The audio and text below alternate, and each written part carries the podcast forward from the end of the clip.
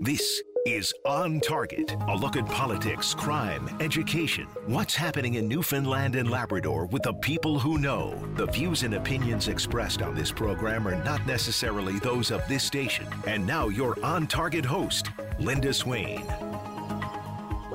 Afternoon, everyone, on another beautiful fall day here in Newfoundland and Labrador.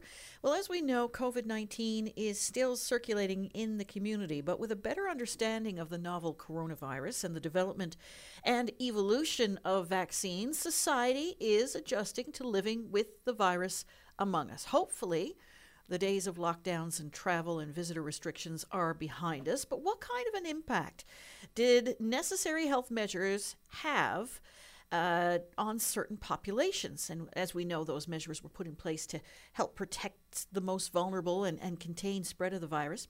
Well, that's something a research team at Memorial University is trying to find out. NL Support is seeking input from those who visited residents of long term care facilities in the Eastern Health and Western Health regions as part of a research study on visitor restrictions and the impact it's had on the me- mental and physical uh, health and well being of visitors and residents of long term care. My guest today is the clinical lead with NL Support, Dr. Brendan Barrett. Hello. Oh, hi, Linda. So, what is NL Support?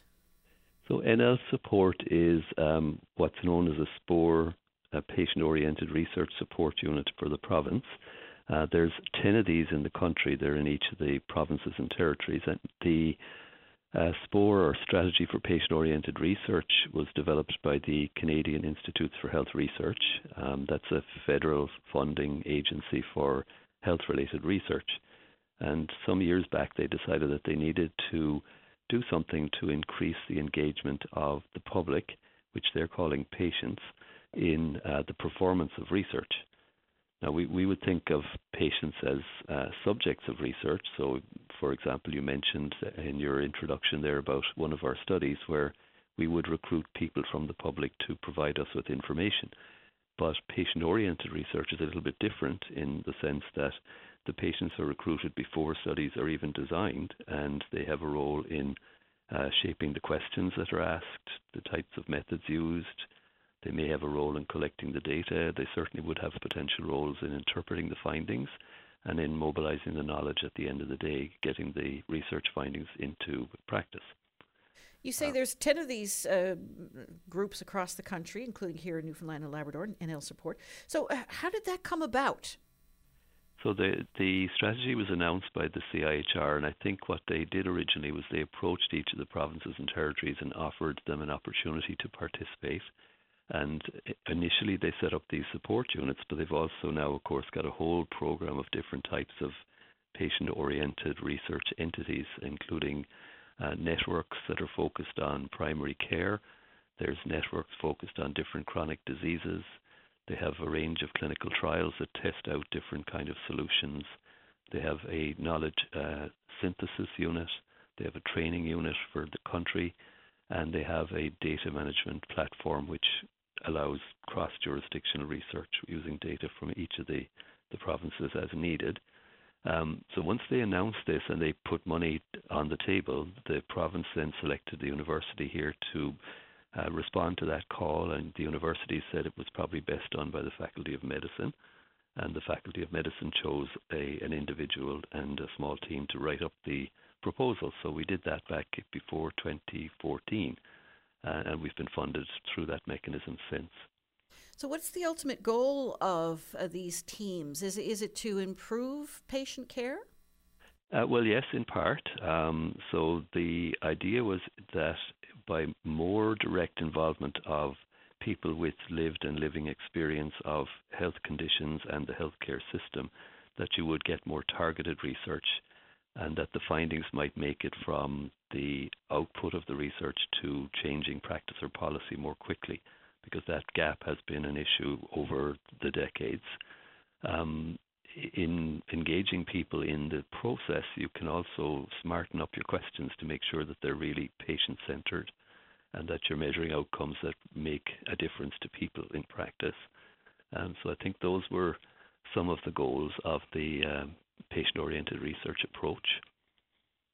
And I want ask you a little bit more about um, patient oriented research and specifically this particular research project when we come back after the break. My guest today on On Target is the clinical lead with NL Support, Dr. Brendan Barrett. We'll be back right after this.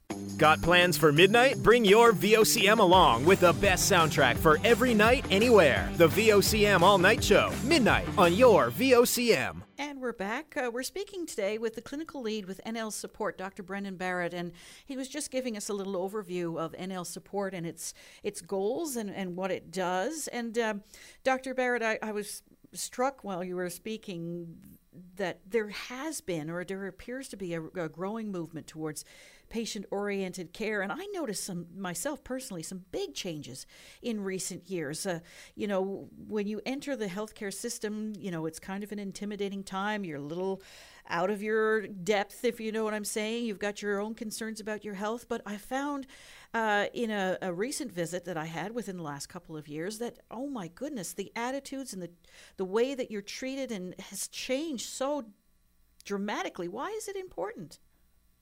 Well, um, certainly we're engaged in trying to build a culture whereby the um, input from the public is a major driver of healthcare processes.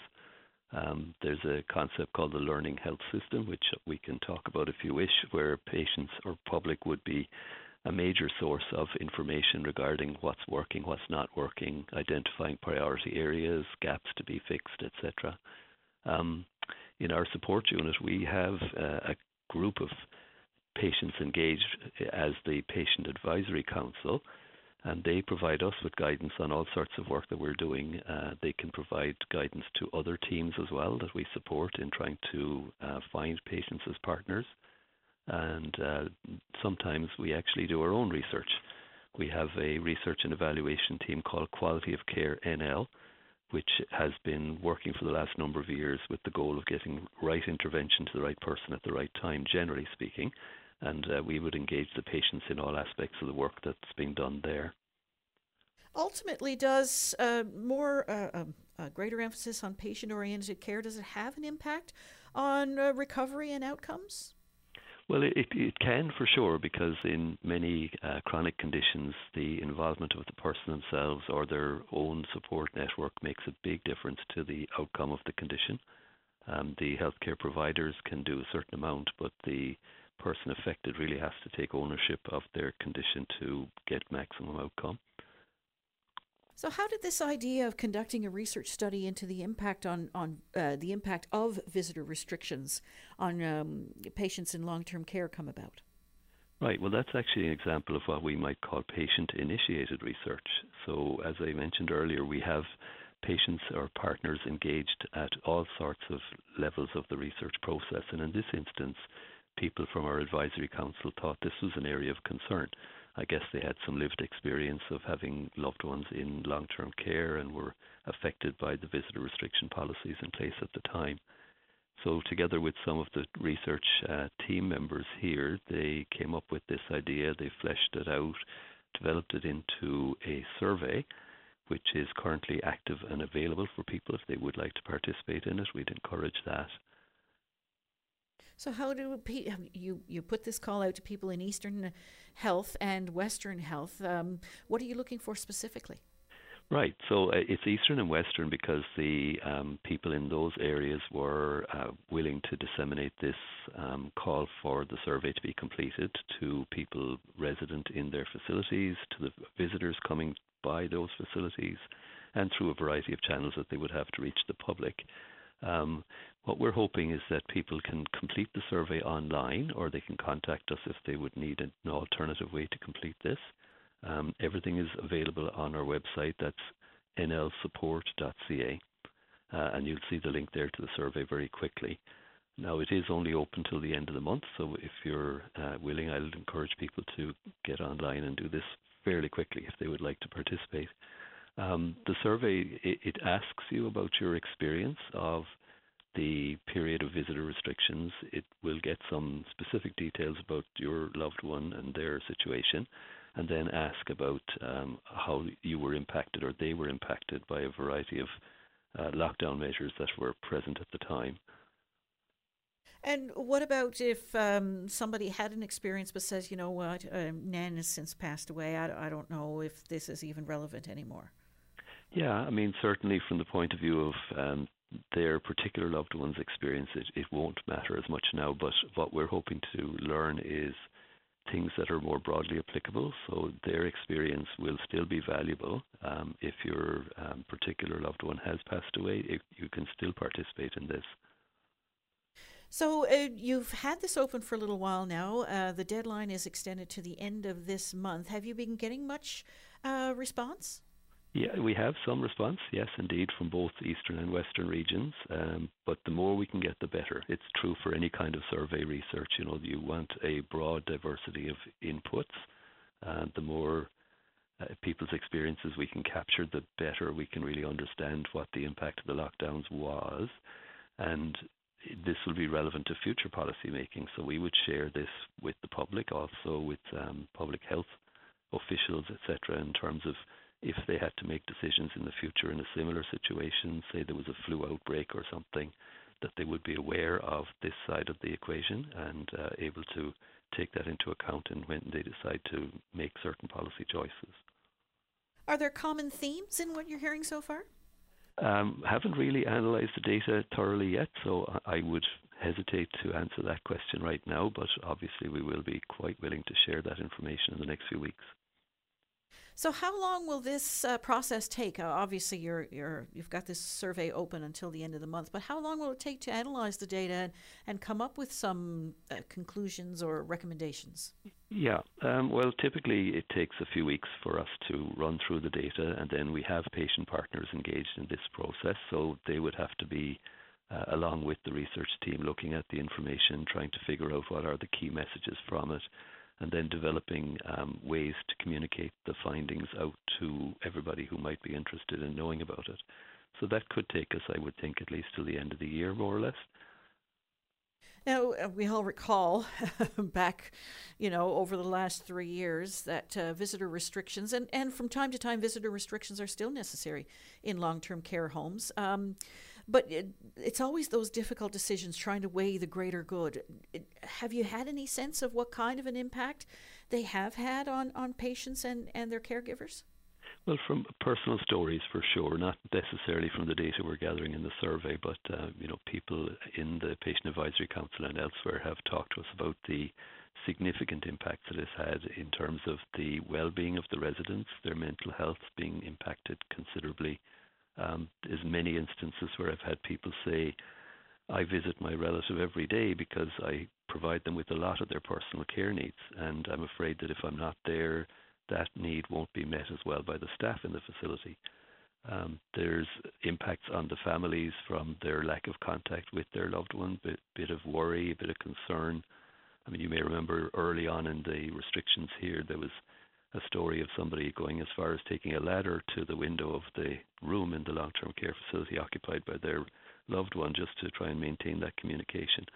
So if people are willing to go to those lengths, obviously it's very important to have that type of um, connection. For sure, and I mean, uh, you know, just anecdotal, anecdotally, we've heard some heartbreaking stories about uh, people who, and in some cases where there may have been some cognitive decline, simply didn't understand what was happening. Yes, absolutely. Yeah, that's true. Um, what kind of uh, sorry uh, are you are you learning? I know you you haven't uh, assessed the data yet, but is there anything you're you're learning that may be unexpected? Um, I, I can't honestly tell you that yet. Um, whenever you do research, there can be unexpected findings. Uh, oftentimes, we will anticipate the main thrust of the results, but the detail may matter.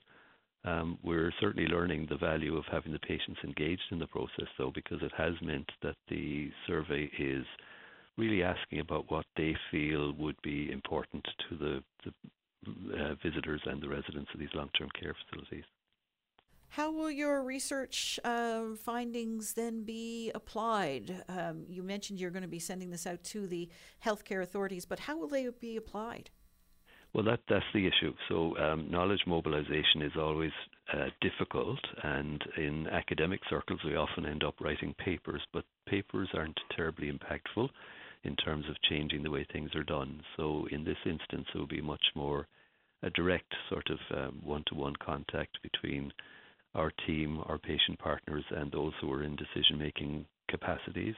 Uh, in this instance, it would be maybe the um, leadership within the long-term care sector, the public health sector, the Department of Health, uh, regional health authorities, and so on. So we will be reaching out to these people and looking for any and all opportunities to um, share the results with them and to discuss the implications and possible future directions uh, so they're kind of prepared ahead of time.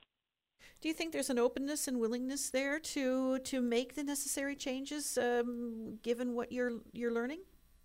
Um, I, I, would say yes. Um, we, when we do our research, we usually try to do what's called integrated knowledge translation. So we would involve those decision makers and policymakers in the research process from the beginning. So they're aware that this is happening. They've been aware of the nature of the questions being addressed. They're, they know who's doing this, how it's being carried out, etc. And it makes it easier then to um, share the results in a meaningful way at the end of the day. Our guest today on On Target is the clinical lead with NL Support, Dr. Brendan Barrett. And uh, when we come back after the break, uh, Dr. Barrett, I want to ask you about how all of this is tied in with the Health Accord because we've been doing a lot of talking about the Health Accord of late. When we come back right after this, join us for On Target, one hour in which Linda Swain examines topics that mean the most to you. On Target, weekday afternoons at 1 on your VOCM. Our guest today is the clinical lead with NL Support, Dr. Brendan Barrett. They're working on a, study right now into the impacts of uh, COVID restrictions on uh, patients and visitors to uh, long term care. And uh, Dr. Barrett, um, is this in any way tied in with the Health Accord? Uh, yes. So um, the Health Accord is very broad ranging, as you probably know, and I won't um, spend too much time talking about that in general today. But the Quality of Care NL team, which is part of NL Support, were very involved with the development of the Health Accord recommendations. So the members of our team were um, support for the work groups. Uh, we developed much of the evidence background for the recommendations that were put together by the Health Accord groups. Uh, and I participated myself, for example, on the Digital Technology Committee that would look at updating our um, health information systems here in the province. So everything we do is kind of tied into that in general now. Um, so this one project that you're talking about in the long-term care sector is just a small piece, but we would have an interest in um, implementation and evaluation of many, many aspects of the health accord going forward. And are you involved in any of these uh, calls to action in, in helping health authorities, you know, meet some of these requ- uh, recommendations? Well, yes. So um, there, one of the key components of my role at the moment in the support unit is to encourage development of a thing called the learning health system. This is an idea that was um, developed in the US some years back and is becoming quite pervasive in systems in North America, Europe, and other parts of the world. And in doing that, um, you can actually encompass a lot of the different improvements that you need to make to get better outcomes. So, as you probably know, the um, Health Accord focused a fair bit on what we call upstream things, things like the social determinants of health. So, healthcare itself can really only impact health outcomes to a small degree compared to the influence of um, people's social well-being, their environment, their food security, etc. Um, we're helping to um, develop those integrated data sources that will bring together information from the social services side and the health side to fully understand people's uh, issues. Um, the learning system will also need broad input from the public, from healthcare providers, and from the operational side, as well as um, legal and policy frameworks to ensure that it works most effectively. Um, what we would need really is a lot of access to frontline data, data that isn't currently even available for analysis, to understand care processes, and then to have learning teams able to respond to issues, uh, priority setting mechanisms in place at the, say, the provincial health authority level, engaging the public in this process, and ultimately um, carrying out what we call learning cycles, whereby you go from understanding an issue developing an evidence based solution, testing that out, and then coming back to scale this up so that it's more broadly applied right across your, your systems. This might be an unfair question for me to ask, and you can let me know if uh, if you're not comfortable with, it. But in terms of uh, the health accord, and I know an extraordinary amount of work has gone into that, and what you're talking about now, these learning health systems. Uh, how are we doing, generally speaking, in terms of making the necessary changes to healthcare? Are we lagging behind other jurisdictions? Are we on par with them? Are we ahead of some? Um, well, I can only really reflect on what comes out in the general media on that, um, and I do see some of the evidence, you know, in the literature across the country. I don't think we're that different from the rest of Canada in the sense that everybody's facing the same challenges with um, healthcare workforce, uh, the pent-up demand of uh, undelivered services during the lockdown periods, etc., and all the chronic health conditions that are uh, coming to the fore in more acute manifestations now.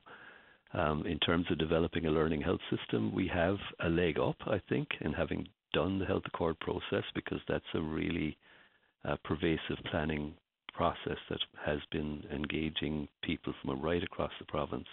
And there is movement. Uh, certainly, my colleague Dr. Parfrey, who was part of the leadership for that health accord, is currently working in the Department of Health to ensure that there is movement on the, the recommendations.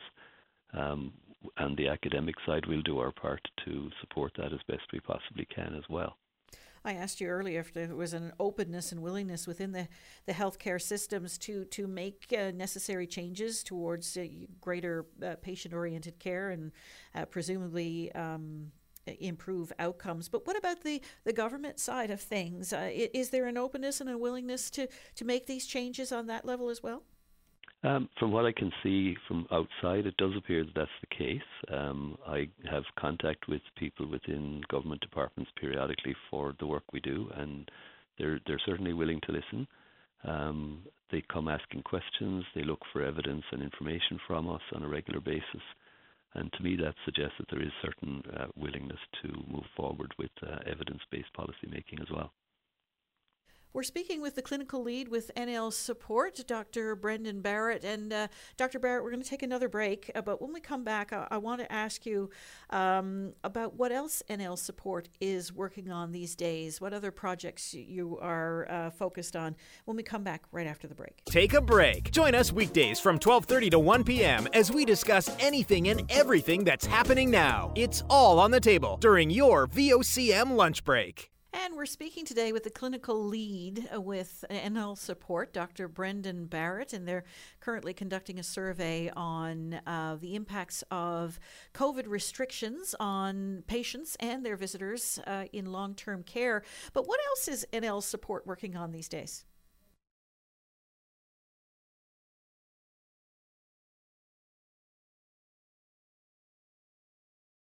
program that's open to anybody, public included on uh, topics of interest. Um, we elicit the topics of interest from our interested public as well as research community.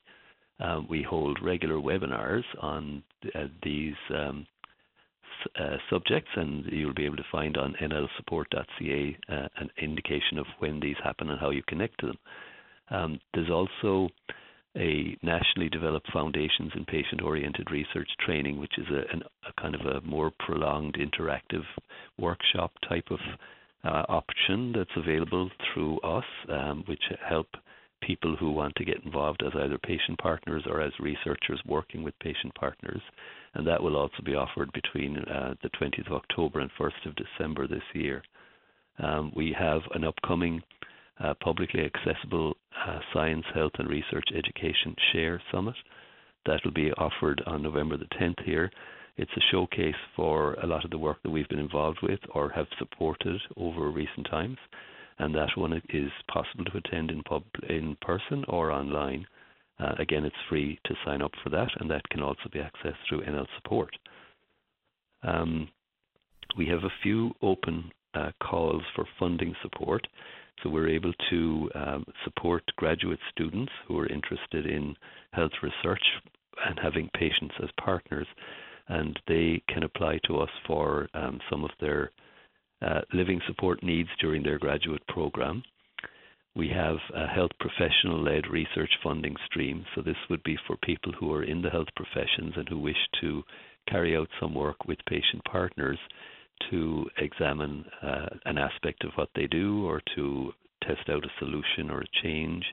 Uh, examples there would be we've had um, people in the diagnostic imaging world wanting to do some work on patient centered appointment setting and so on.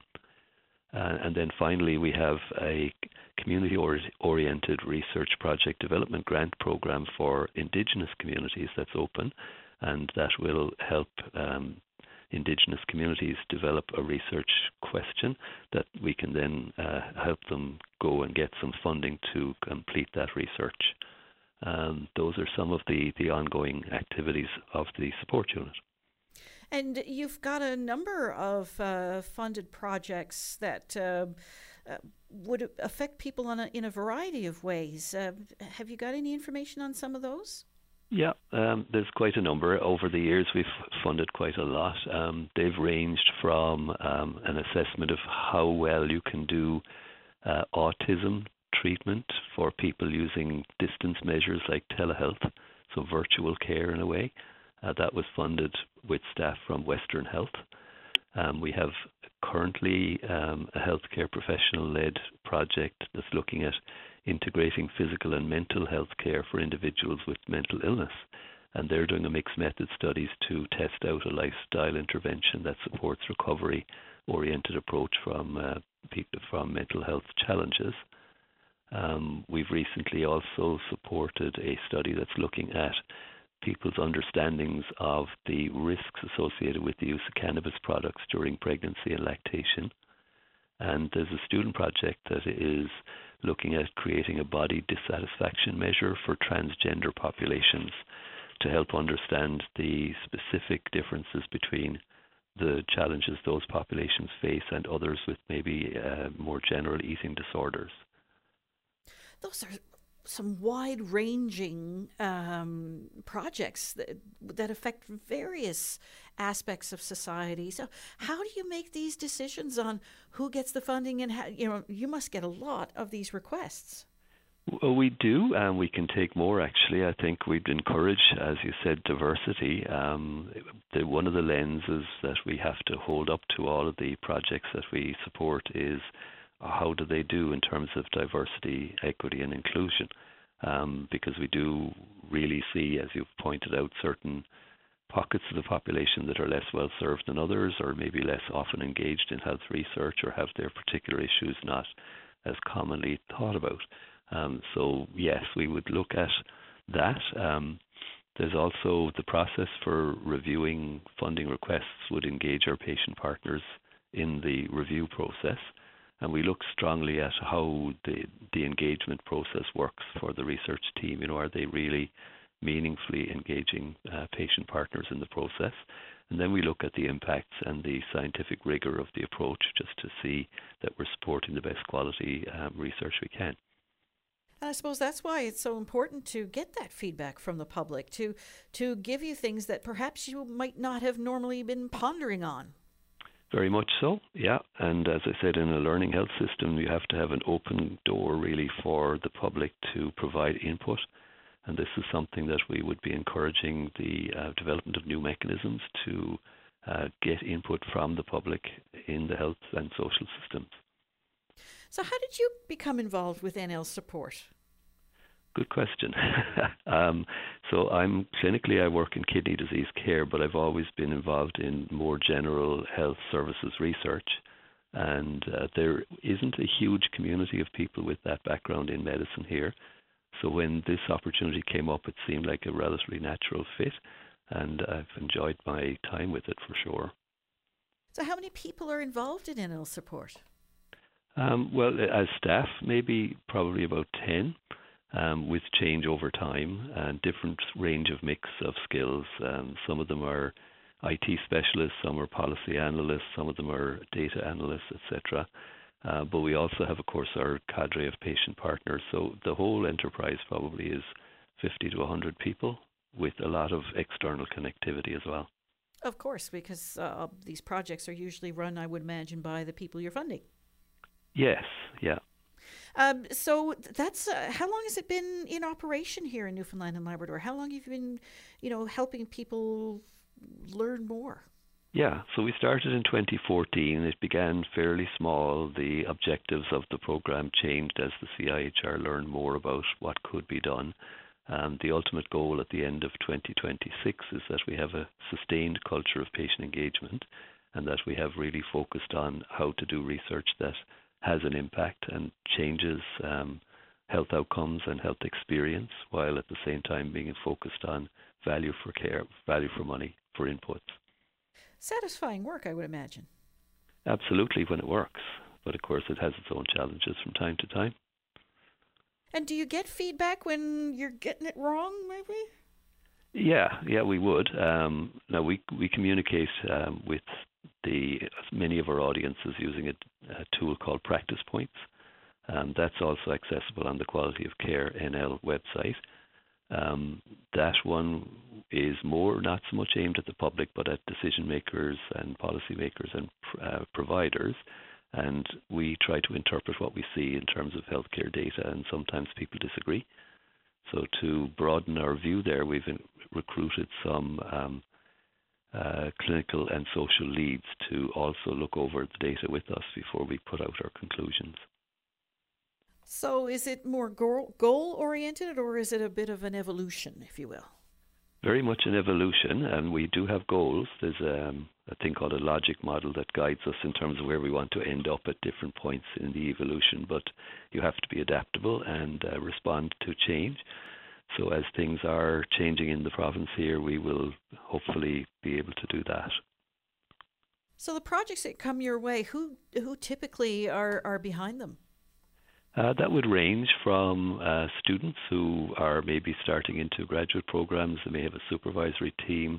It could be people within the healthcare system who want to work on an issue within their own particular area, like the mental health one we talked about.